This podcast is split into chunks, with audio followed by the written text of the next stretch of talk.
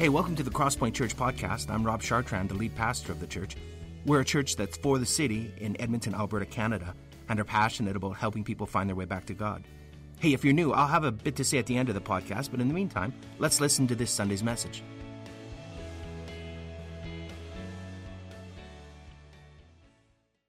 Good morning, everyone. For those of you who just joined us, we're so glad you're here, and welcome to those who are downstairs in Simpson Hall and also those who are joining us online. Uh, if you don't know who I am, I'm Rob. I'm the lead pastor here at Crosspoint, and I'm happy to be teaching uh, this morning. We are in a series called The Unveiling, and it's a series about the book of Romans. So if you happen to have a Bible handy, I want to get you to turn with me to Romans chapter 4. We're going to be diving into that this morning, whether it's paper or digital. And uh, hey, uh, if you're looking for teaching notes, you can go online, thecrosspointchurch.ca slash notes and uh, you'll find all that you need there as well. And hey, Darcy, thank you for reading the scripture for us this morning. Did an excellent job, and uh, look forward to seeing you in, in the not so distant future. Well, hey, an obvious theme that kind of runs right down the middle of today's chapter is the theme of promise. So that's what we're going to be turning our attention to this morning in our time together. What is a promise? A promise is essentially a, a declaration or an assurance that somebody will do something or that something will happen. So, a promise is, is more than just a statement. A promise actually carries with it this idea of a guarantee. And I think most of us agree promises are pretty important. We live and we die by the promises that people make to us. Um, we order from packages from Amazon and hope in the promise that they will arrive on time. Uh, we buy insurance with the promise that when our house burns down, somebody will pay up. Uh, we eat hot dogs, all beef hot dogs, all the time with the promise that an, a rat didn't accidentally fall into the sausage press. Nobody likes a broken promise. When people break promises, they break our trust. And, and then it's really difficult for us to believe them the next time. It's like the story of the boy who cried wolf. So it's, it's obviously very easy for most of us to find great examples of broken promises. Uh, we're good at it. We're good at pointing out the promises that other people break, but you know, for the most part, we're also pretty good at covering up or explaining our own broken promises. So I promise that I will not mention our government's recent promise to reopen once our hospitalizations reach a certain number. Wait a minute, did I just break a promise? I think I did. Anyway, I couldn't resist. Uh, it'd be really hard to be a politician in this day and age. Let's pray for our government, pray for those in leadership above us. Um, wow, challenging times. You know, the famous orator Dwight L. Moody once said this. He said, God never made a promise that was too good to be true. And I think he's correct in that. Because here's the thing on the one hand, God does not lie, He cannot lie.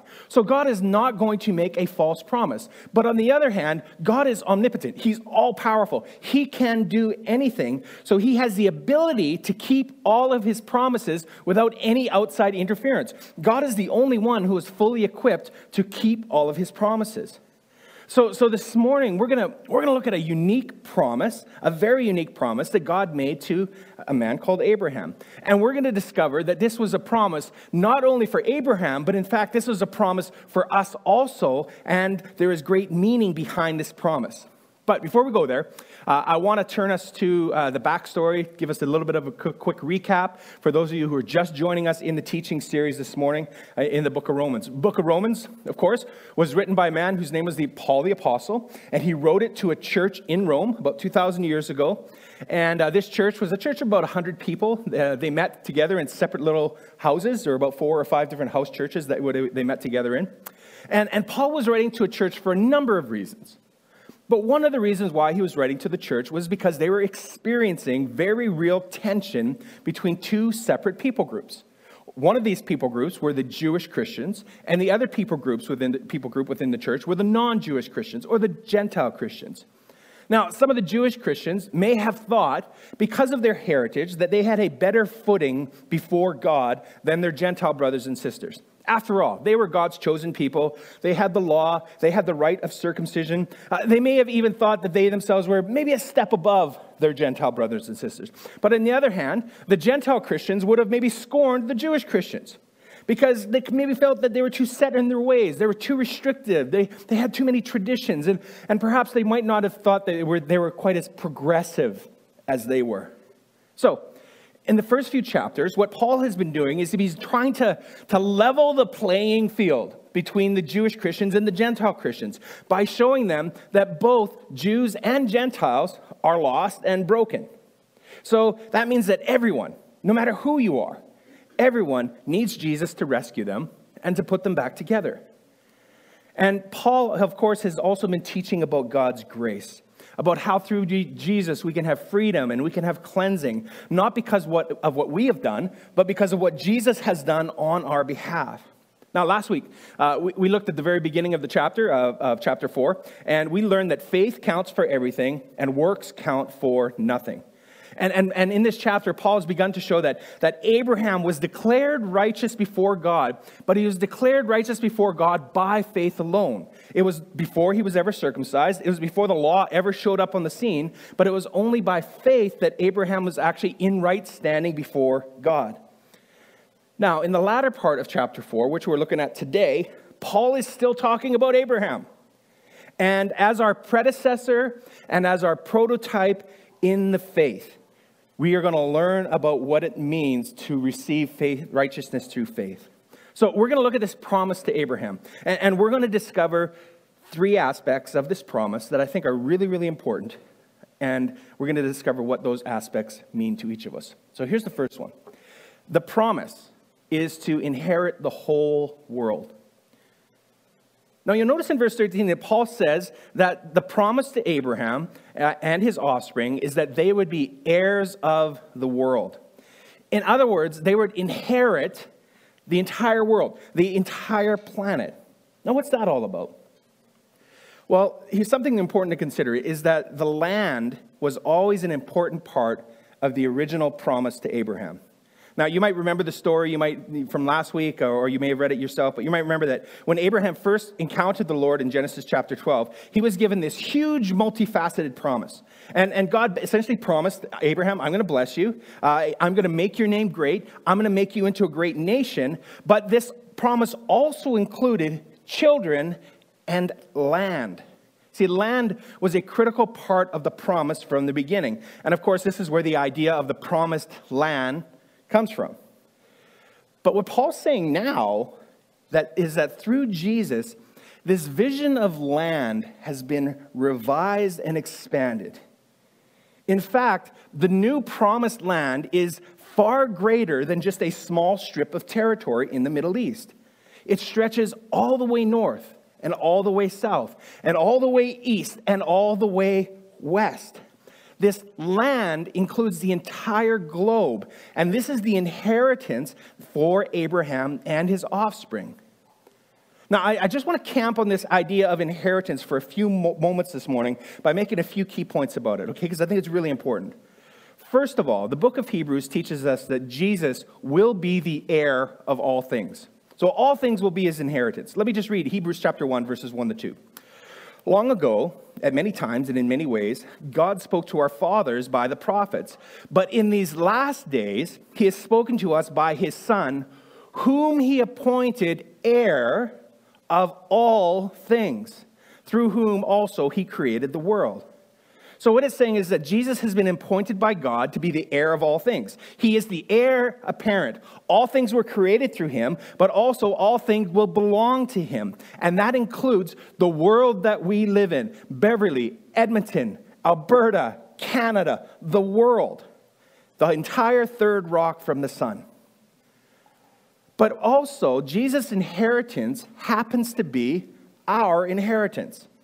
Later on in the book of Romans, Paul actually begins to expand on this idea. And I don't want to say too much about it. I don't, I don't want to give you the spoiler, okay? But I, I, do want to read a couple of verses from Romans chapter 8 to just give us an idea of what it's talking about here. Romans chapter 8, verse 16 to 17 says this The Spirit Himself bears witness with our spirit that we are children of God. And if children, then heirs, heirs of God and fellow heirs with Christ. Notice what it says there we are heirs of God and we are fellow heirs with Jesus Christ. Well, why are we heirs?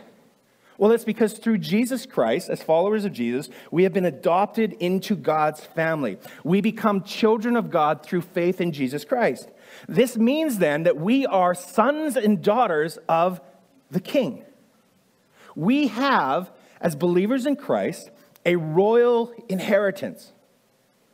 Now, what is that inheritance? Well, if you continue reading on in chapter 8, Paul begins to talk about it. He, he talks about the future resurrection. He talks about the return of Jesus. He talks about there will be a new heaven and a new earth when, when Jesus will return and he'll right all wrongs, he'll fix everything. And in the end, we, his royal family, will rule and reign with him over all of creation throughout all eternity.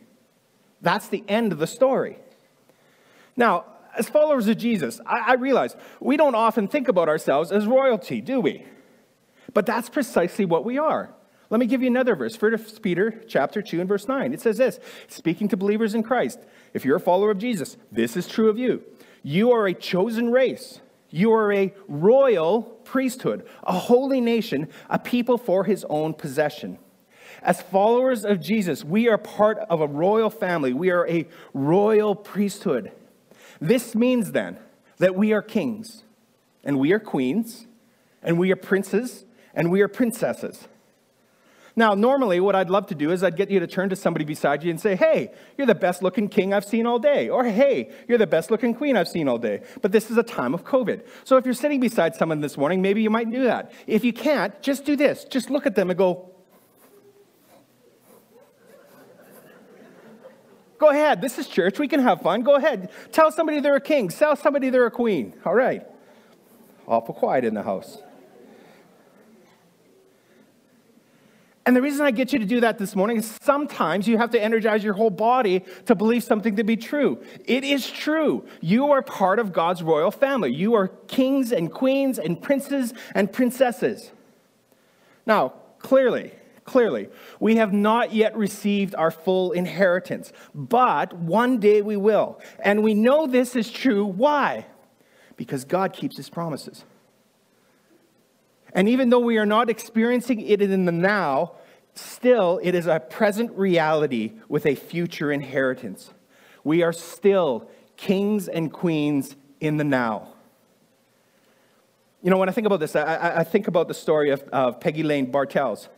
Uh, Peggielene was, was the uh, secretary to the embassy of Ghana in Washington for 30 years. And, and she was originally from Ghana herself. She was from a very small city known as Otuam. In 2008, the king of Otuam died. He died at the age of 90. And so the elders kind of figured out, well, we got to figure out how to find a new king. And so they followed the tradition that they had followed for many, many years. They gathered together, the elders, and they began to pray. And then they pour schnapps on the ground. And as they poured schnapps on the grounds, they would read off the names of all the members of the family, the royal family, who were still alive. And that moment when steam would rise up from the ground, as the name was being read of that person, they would become the king. Well, wouldn't you know, as they read off Peggielene's name, steam rose up from the ground. And so Peggy became the new king of Otuam. So what did they do? They flew her to Ghana. And when she showed up, there was a big parade. There was a big festival. They marched her through the city on a litter. They put a crown of gold upon her head. Now, in case you're wondering, you might be wondering this morning, why is she referred to a king and not a queen? Well, she had the same question. She pointed out to the elders, Don't you know I am a woman? And they says, Well, you, we only have one appointment. It's appointment for a king. Take it or leave it. She said, I'll take it. So she became queen, uh, King Peggy. Well, today, Peggielene, she continues to work in Washington at her job in the embassy day by day, but at night, she continues to be the king. Back in Ghana, she owns an eight bedroom palace, thousands of acres of land. She has a chauffeur and a personal chef. While she's in Washington, she drives a car, she does her own laundry, and she makes her own meals. Nobody calls her a king in Washington, but she is a king nonetheless. You know, I, have tried to imagine how, how paradigm shifting this idea would have been for those original Christians in Rome 2,000 years ago. I mean, who were they? They were like from the lowest class of culture. Many of them were slaves. And here they were, they're huddled together in this little living room, and Paul's letter was being read to them in their tiny little house churches. And, and, and they were situated in the poorest region. The lowest level of land, and they would look up around them and they would see the seven hills of Rome, where all the powerful people lived. The fact that they had to crane their necks to look up was a constant reminder to them of just how powerless they were. And yet, as they heard Paul's letter and as they looked out their window to one of those hills, they could not miss the palace of the most powerful person in the, Rome, in the world the emperor, Caesar, Nero, self proclaimed son of the gods. And yet, Paul was saying to them, Nobody is calling you a king, but you are a king nonetheless. You are co heirs with Jesus Christ, the true Son of God. And one day, you will inherit the entire world, which includes every one of those seven hills looming above you.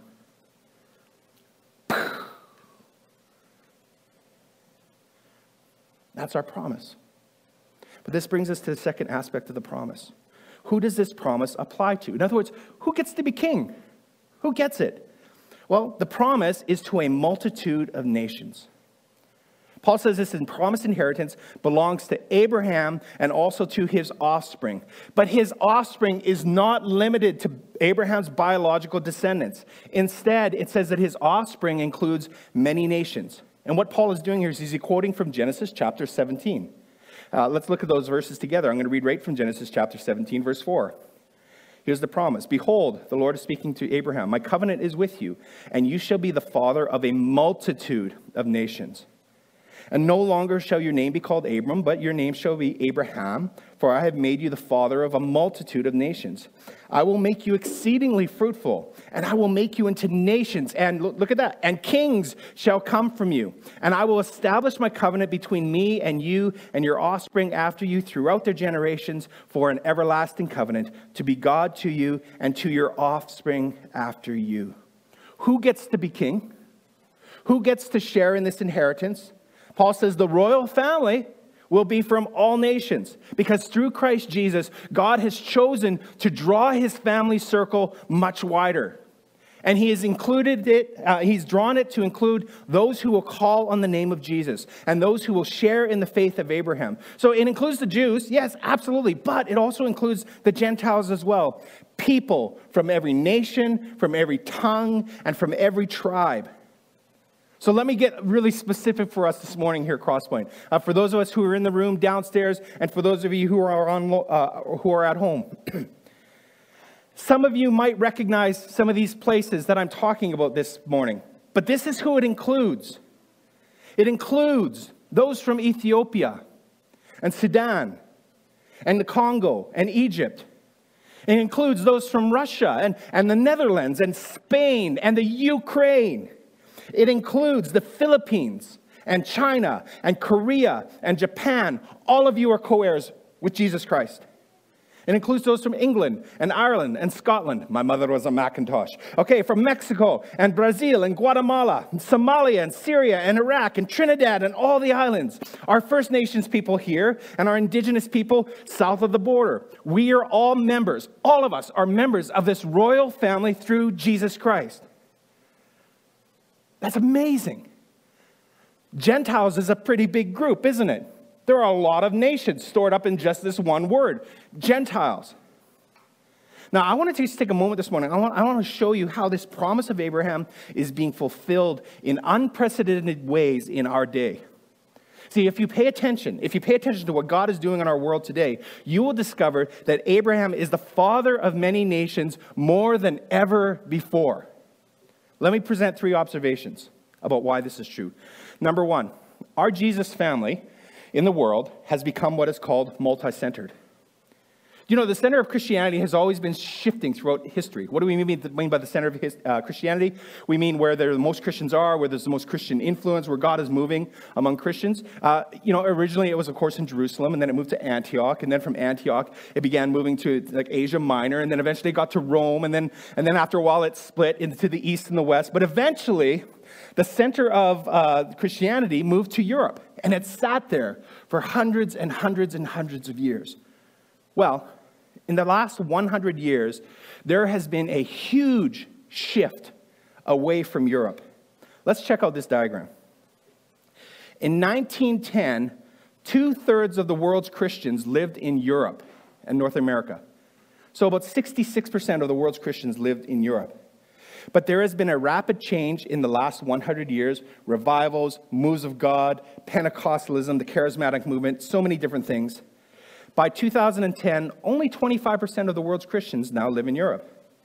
And North America is really just over 10% of the world's Christians. And if you watch the data, the number of Christians in North America is actually slipping. What this means is that Christianity is the most thoroughly multi ethnic religion of all time. It is a worldwide religion. As a matter of fact, 33% of the world's populations follow Jesus. And it also means that the center is changed. It is now multi centered. The center has moved away from Europe, and the center is now moving into Africa and Latin America and into Asia. And what this means is that our royal family, our royal family has become, for the first time, a multitude of nations, more than ever before in human history. That's amazing what God is doing in our day. Here's a second observation our Jesus family is on move in the world. Did you know that there are 258 million international migrants? What is an international migrant? An international migrant is someone who has lived for more than one year in a country other than the country in which they were born. So that's 3.5% of the world's population today are international migrants. To put it in perspective, this number has tripled since 1970.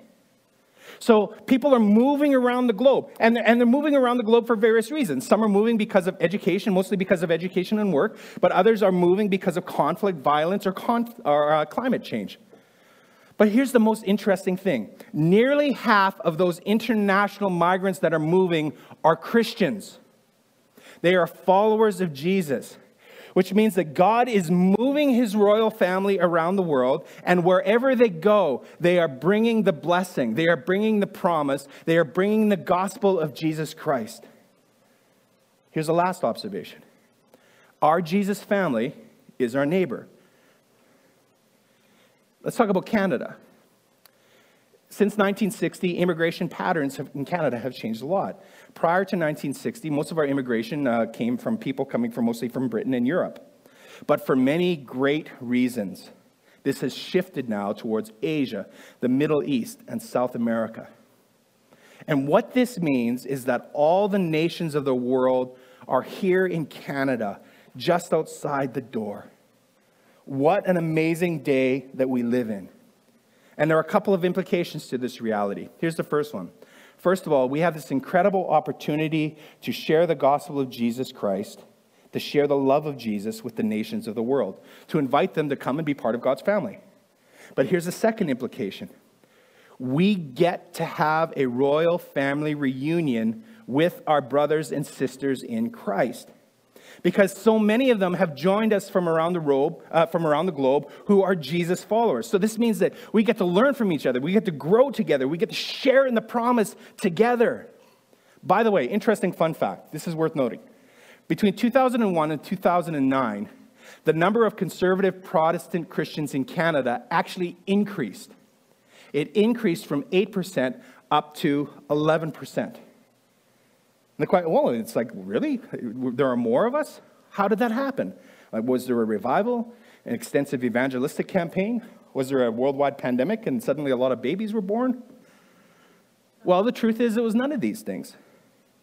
It happened because our royal family has moved to Canada.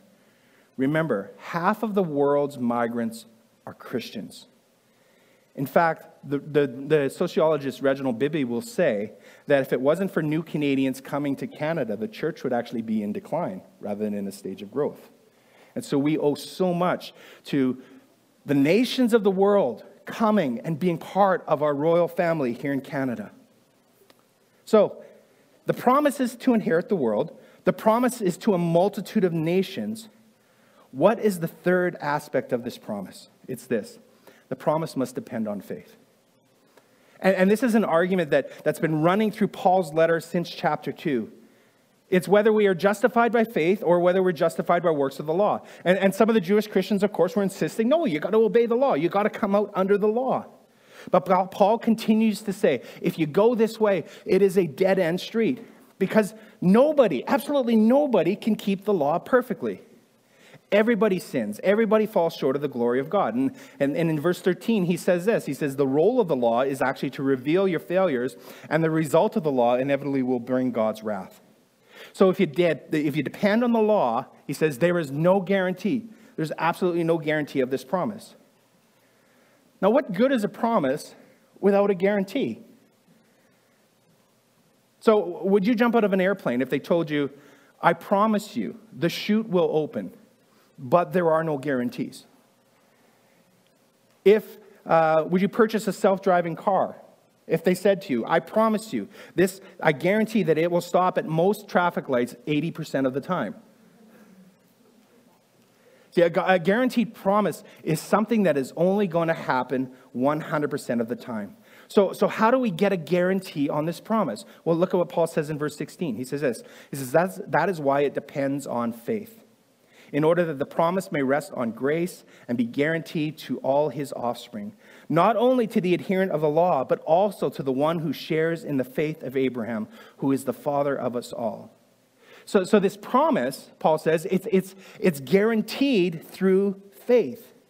When, when Abraham believed God's promise, it counted to him as righteousness. It wasn't based on good works. What was it based on? It was based on faith. And Paul reminds us this again in the text today. He says, You know, Abraham, he had every reason not to believe. I mean, first of all, his wife Sarah was barren, she couldn't have any children.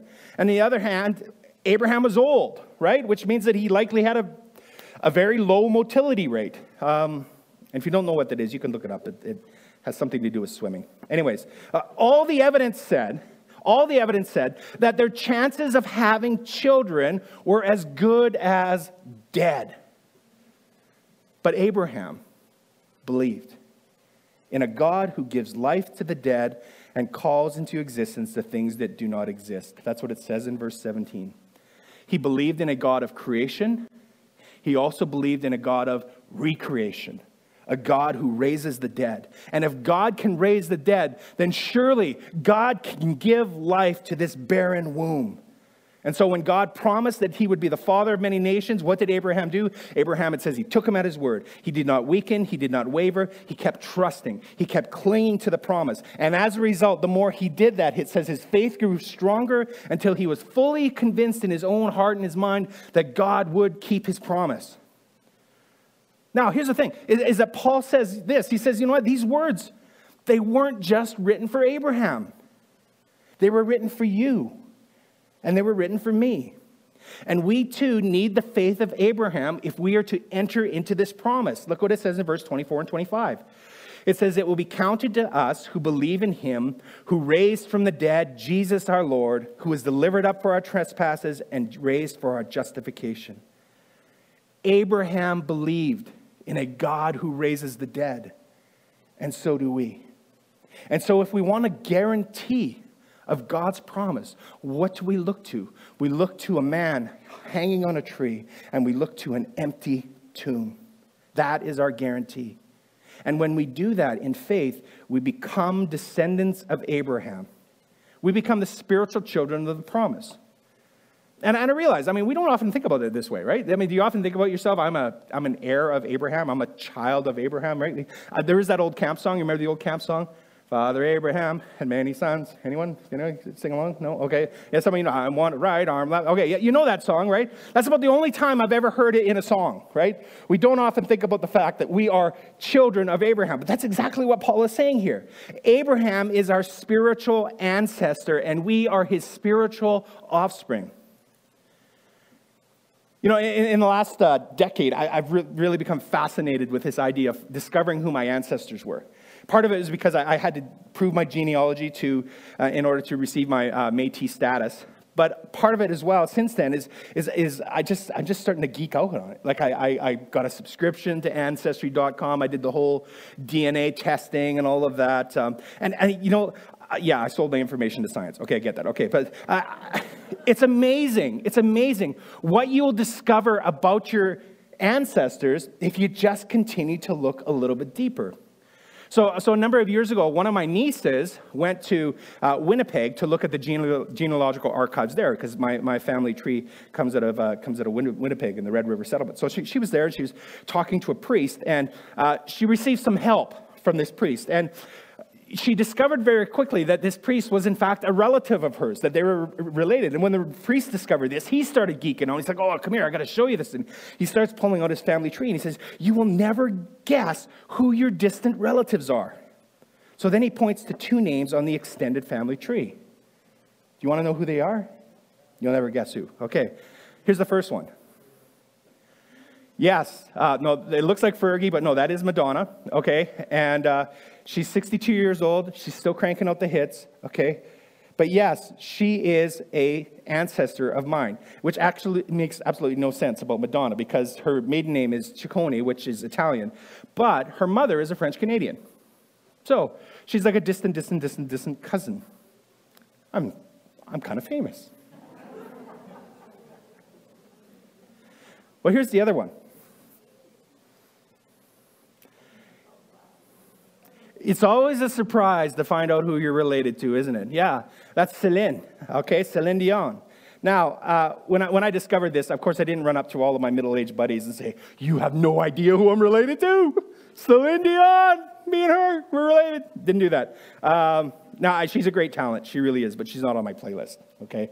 And you'll never drag me to one of her concerts, ever, ever, ever. Not near, not far, wherever you are, I'm never going, okay? Um,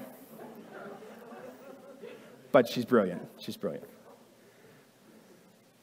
But it's really kind of cool to have two famous people in your family tree, to, to know that there's, there's this common lineage that's there. But you know who I'm really glad who's in my family tree? Father Abraham, my spiritual ancestor. Because through the faith of Abraham, I've been adopted into another family tree, and so have you. The royal family of the King of Kings and the Lord of Lords, the living Son of God, Jesus Christ. Do you know this morning that you are a king or a queen or prince or a princess?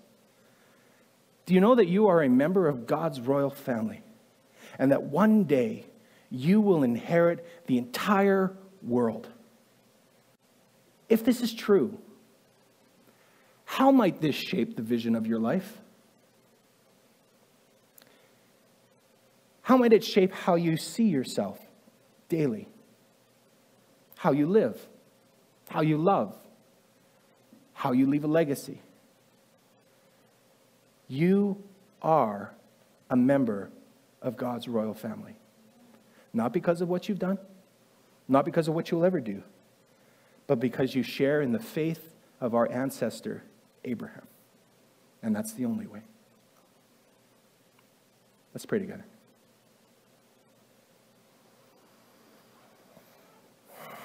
And just as our heads are bowed, I'm going to give you an opportunity this morning to just reflect on what this means to you and what God is saying to you. Give you a couple moments to, in silence as the music plays, and then I'll close us in prayer. What is God saying to you? And what does He want you to do about it? Let's pray.